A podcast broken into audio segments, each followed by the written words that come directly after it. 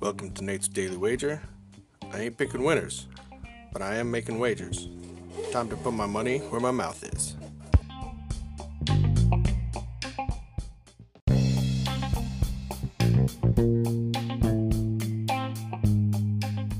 This is Nate's Daily Wager for September 5th, 2022. And, uh, well, man, again, I going to learn my lesson? You don't trust college kids. You don't know if they just went out and got hammered. You don't know if their buddy slept with their girl or if the girl that they think's their girl isn't really their girl but up broke their heart. And instead they go out there and they just, you know, poop on the field. So, all right, took the L last night. Let's get away from those kids. Let's go to baseball, something that's been treating us fairly decent. And going out west, all the way out west to the Giants and the Dodgers. We got two good pitchers on the mound and the total's sitting at eight. So now I'm thinking, stay low, go high.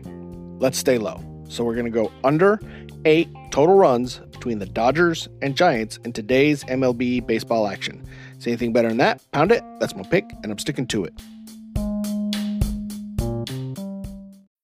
When you need mealtime inspiration, it's worth shopping Kroger, where you'll find over 30,000 mouthwatering choices that excite your inner foodie. And no matter what tasty choice you make, you'll enjoy our everyday low prices, plus extra ways to save, like digital coupons worth over $600 each week. You can also save up to $1 off per gallon at the pump with fuel points. More savings and more inspiring flavors make shopping Kroger worth it every time. Kroger, fresh for everyone. Fuel restrictions apply.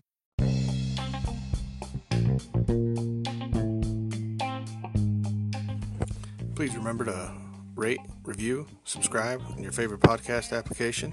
Tell me how much I suck or how much money I'm making you.